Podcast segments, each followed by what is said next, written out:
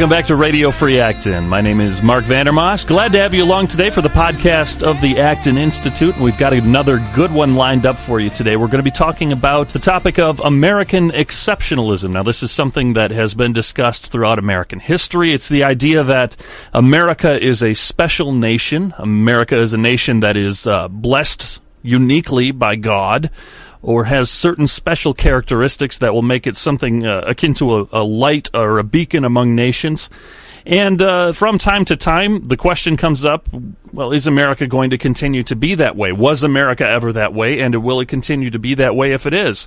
With the advent of the Obama administration, there are a lot of people who are questioning whether or not America is now in decline or if America is sort of purposefully uh, becoming more like Europe, more secular, more statist, a little bit more socialist? These are all questions that are very relevant right now, and to discuss them with us today, we have a couple of guests in studio. First of all, Dr. John C. Pinheiro, author of uh, Manifest Ambition, professor of history at Aquinas College. Dr. Pinheiro, welcome. Thank you very much. Glad to be here. Glad to have you today.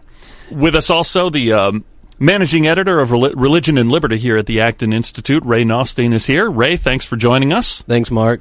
And Jordan Ballor, the executive editor of the Journal of Markets and Morality, also here today. Jordan, glad to have you in the studios. Excellent to be here as always with you, Mark. Thanks, Jordan. that sounded real sincere. Thanks. I appreciate that. Well, we're going to start out uh, by tossing the, the obvious question to the professor of history in the room, and that is uh, for Dr. Pinheiro. What do we mean when we say American exceptionalism? What is that? I, I, know it's a term that sometimes gets used differently by different people in different contexts. Why don't you give us a little, I guess, a thumbnail sketch of what is American exceptionalism? Well, American exceptionalism as a term is, is very malleable, so it really does depend on who's asking the question, uh, because there, there's probably an answer that they would they would like to have. And I would say to define American exceptionalism, we really have to pick our time period We've got to pick who's asking the question. And we also want to know is this person referring to some sort of special blessing bestowed by God upon Americans in particular, as you alluded to, or are they just talking about distinctive attributes that Americans might have? Because all nations, I think, are going to have distinctive attributes, or at least at least a couple, at least one. One would hope. Sure. Right. Uh, so certainly all nations would have that, but whether those attributes give that nation a right to rule others in the name of God or not, or in the name of their specialness. Uh, I think that, that that, of course, needs to be determined, and I would probably think the answer is no. Uh, but uh, in, in the case of American exceptionalism, before Americans even called themselves that, when they were English colonists, they already thought they had some kind of special mission to the world. Uh, when that special mission didn't quite pan out, as maybe we'll talk about in a few minutes, they then looked to the American continent and wondered, well, what's our special mission on this continent? Uh, we have this whole continent and no one seems to be able to take it from us. Uh, maybe God really is favoring us. And by the time we get to the 20th century, uh, it's the American role, perhaps in, in the Cold War, as a bulwark of freedom against the despotism of the Soviet Union, the evil empire, as Ronald Reagan called it, who drew on the words of John Winthrop from way back in colonial times to mention the city on a hill, as have uh, other presidents, including President Obama, mm-hmm. whom you mentioned. Mm-hmm. That's interesting. Uh, could you expand a little bit on that special mission to the world that the colonists thought they might have that ended up not panning out?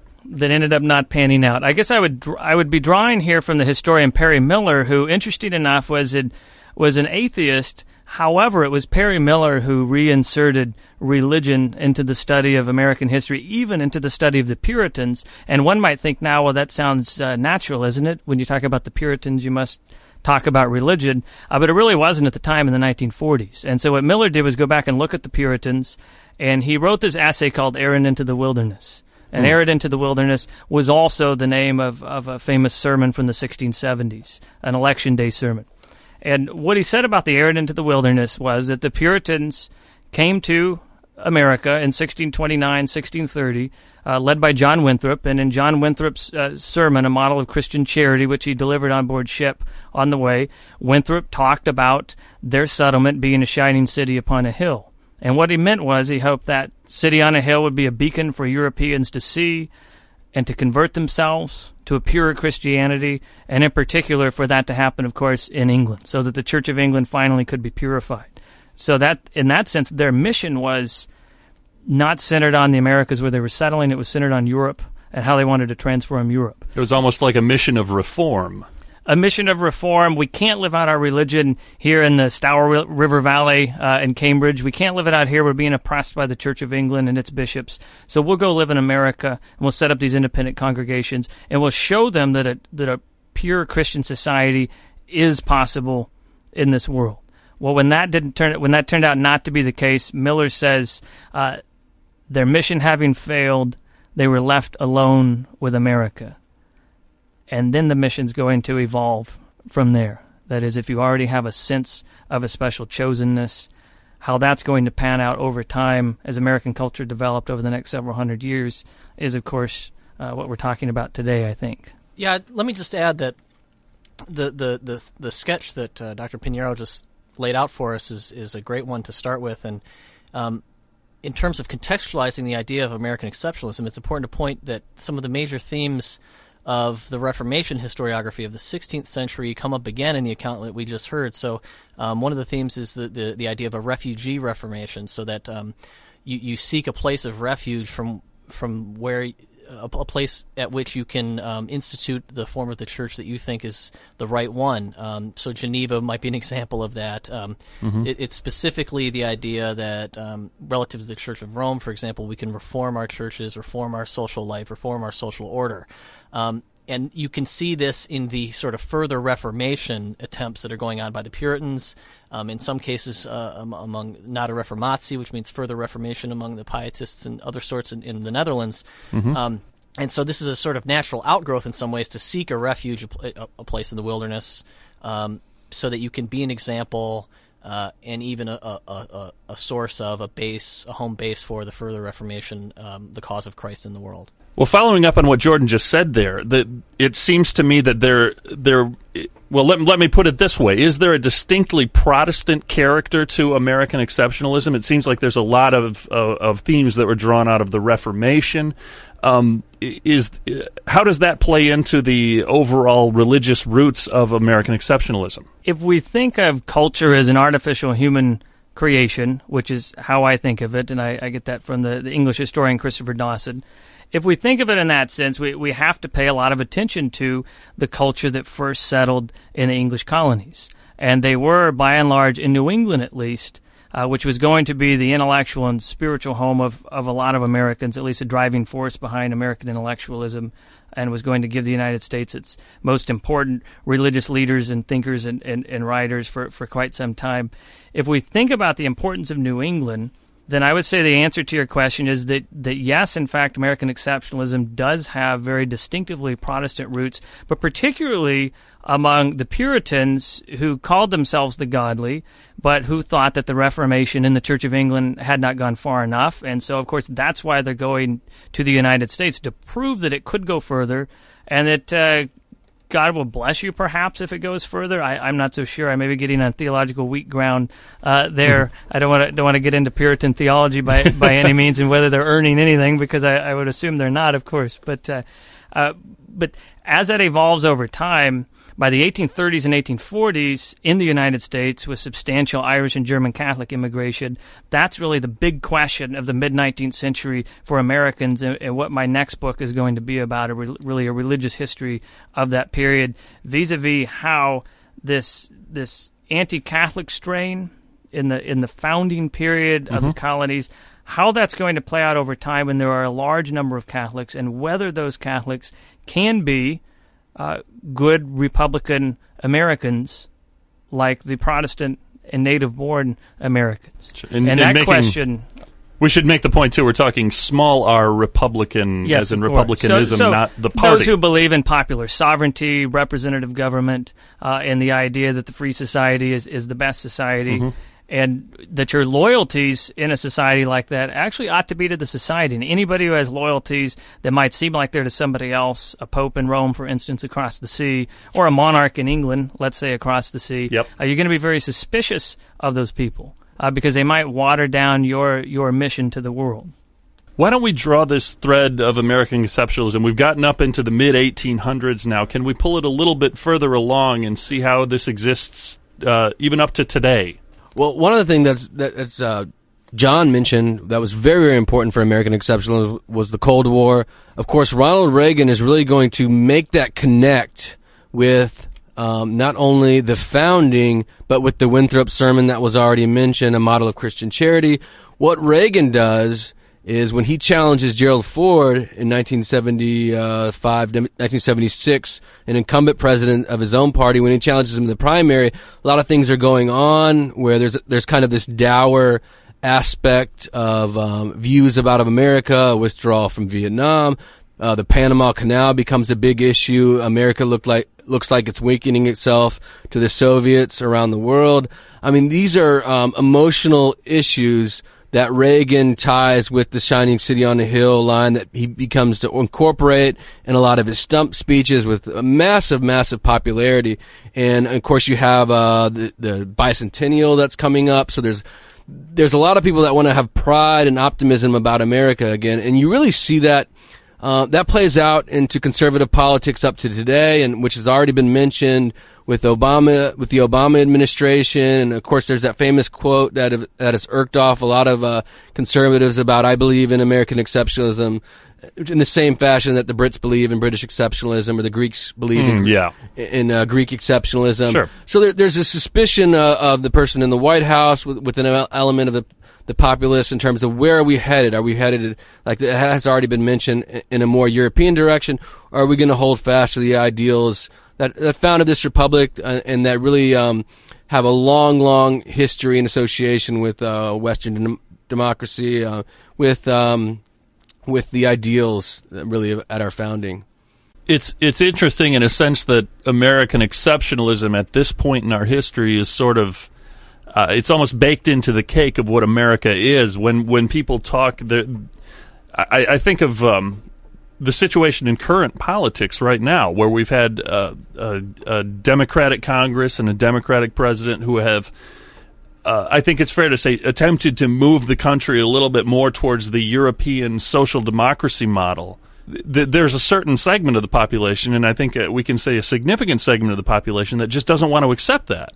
They don't want to move in the direction of being like Europe being a little bit more social democratic, a little bit more statist, because we're Americans. And Americans aren't like that. We don't rely on other people or the state or the government or whatever you want to say. We're individualist. We um, we're special. We're different. Yeah. Well, Mark, let me just say in, in relation to what Ray said and what you just said that I think the, one of the proximate contexts what's going on in the contemporary uh, debates uh, about American exceptionalism, especially Obama's comments and some of these things, people trying to draw back, chase in, rein in uh, the idea of American exceptionalism um, has. I mean, the, the, proximate context to me is really the the two wars that have been we've been fighting, and George yeah. Bush's rhetoric about. Um, again, invoking this old idea of America that we've got a special mission. Um, the, the, the, the, the fire of liberty is in the heart of every person, and it's our job, in some sense, to bring democracy uh, to, to, the world. Um, mm-hmm. Mm-hmm. This that sort of vision is very clearly a version of American exceptionalism, and it's it's uh, the reaction to the success or lack thereof in the last decade or so that I think many people are trying to chase in that and say, um, you know, if if American exceptionalism leads to nation building and spreading our military throughout the world and having all these sorts of other consequences in terms of foreign policy, then maybe it's not such a good idea in its robust form that we've heard it articulated. Sure. And the other side of that coin is that when people do explicitly try to chasten it, it comes back. It seems to me that it's a very vibrant theme in American life. It, it seems to me we're talking about two angles on this, and, and one is how how are we defining American exceptionalism? But the other is certainly once we've defined it, then what what are the consequences? Because if American exceptionalism is wrapped up with some kind of sense of manifest destiny, like in the 19th century, uh, then it becomes an avenue for for conquest, mm-hmm. or yep. for spreading one's military, or or forcing one's uh, system of government on, on others. True. Trying to give them the gift of that system of government and assuming they want it or that they have the traditions, customs, and values that would enable them to, uh, to partake of it. It, it, in a way that's a that's a blessing. And but Yeah, this is the, one of the interesting things about it. Of course, that when we're when we're spreading uh, sort of our form of government around the world, it ends up not being our form of government. It ends up being a parliamentarian form of government, or really a dem- uh, a, a, a more democratic view in terms of majority rule. When we've, I mean, in, in our original founding, we've had a counter majoritarian sort of constitution that has all these kinds of checks on, on pure majority rule or, or pure democracy. And so, on the one hand, yeah, we're we've got the idea that we're spreading it, but um, you know, people maybe can't handle what we had, so um, we're going to tailor it to them, and it ends up not being at all the same thing that we're exporting. a love of liberty historically has been one of those things that certainly made Americans exceptional. But when liberty is conflated with democracy, I think that's uh, that's what's leading to much confusion and disagreement and dispute among Americans now. Uh, and that was the the type of I, I guess that's what happened also in the 1840s and 1850s with the Jacksonian Democrats, who then, in the name of the people, uh, removed Indians from their land uh, and also conquered Mexico, thinking that God had given Americans the United States, or excuse me, the continent to be part of the United States. it it seems as though we can say that the there are obviously there are positive and negative consequences that come from that. It seems like the positive side of the coin would be that love of liberty that you talked about, the desire to maintain individual rights and individual responsibilities. Um, that's something I think is is stronger in America than you would see in a place like uh, or in countries in Europe. Um, but the the negative side is that uh, almost uh, that sense of uh, of it's our it's our duty to to to engage in conquest or to go out and be the sort of the tip of the spear for democracy in the world.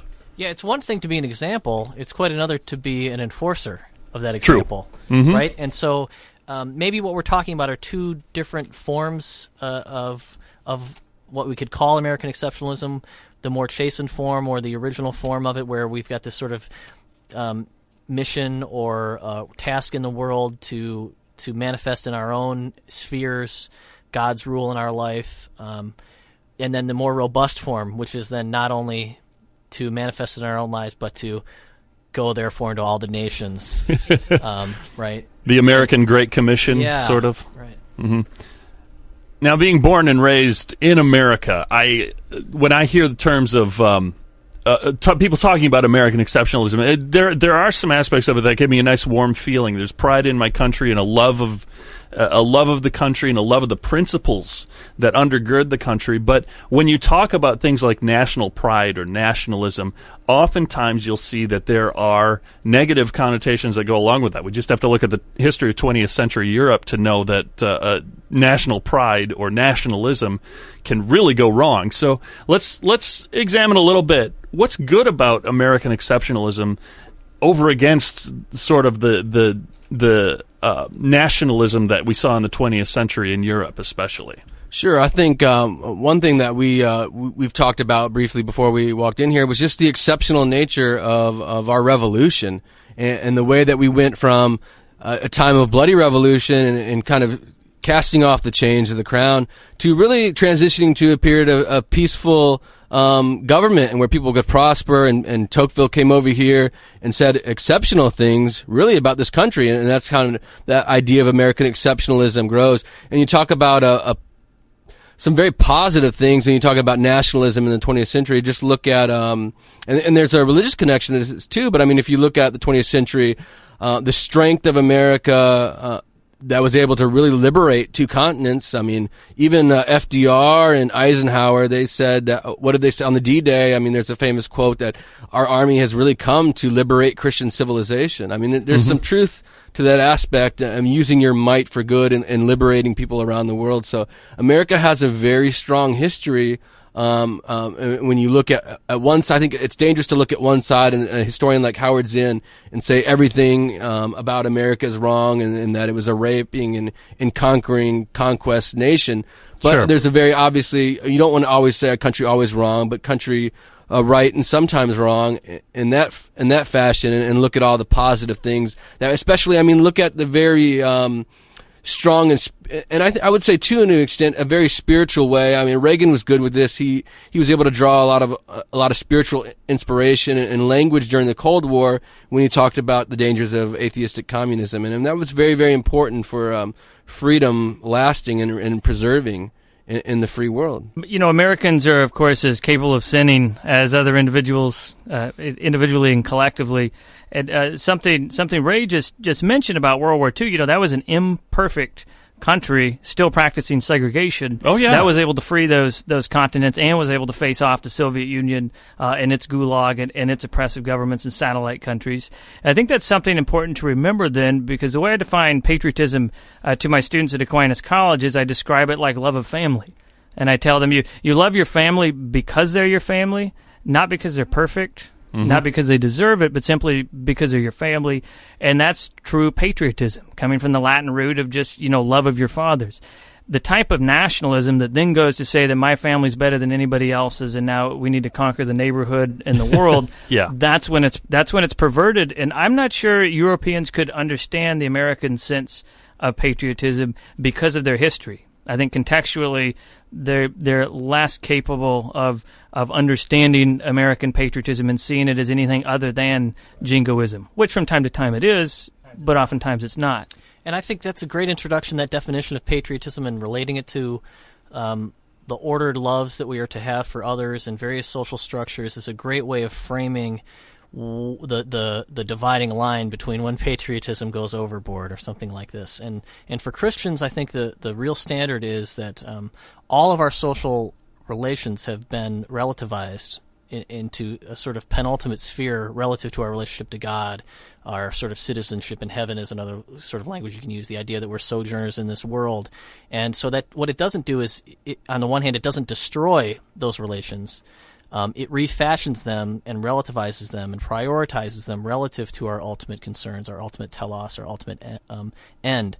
Um, and so that that becomes the norm by which I think that, that Christians can have a proper, healthy love of our neighbors, our family members, um, our, our our nation, and and our neighbors around the world as well. Jordan Ballor, the executive editor of Acton's uh, Journal of Markets and Morality, thank you. Thank you, Mark, for having me. Ray Nothstine, the uh, managing editor of Religion and Liberty here at the Acton Institute. Thank you again, Mark.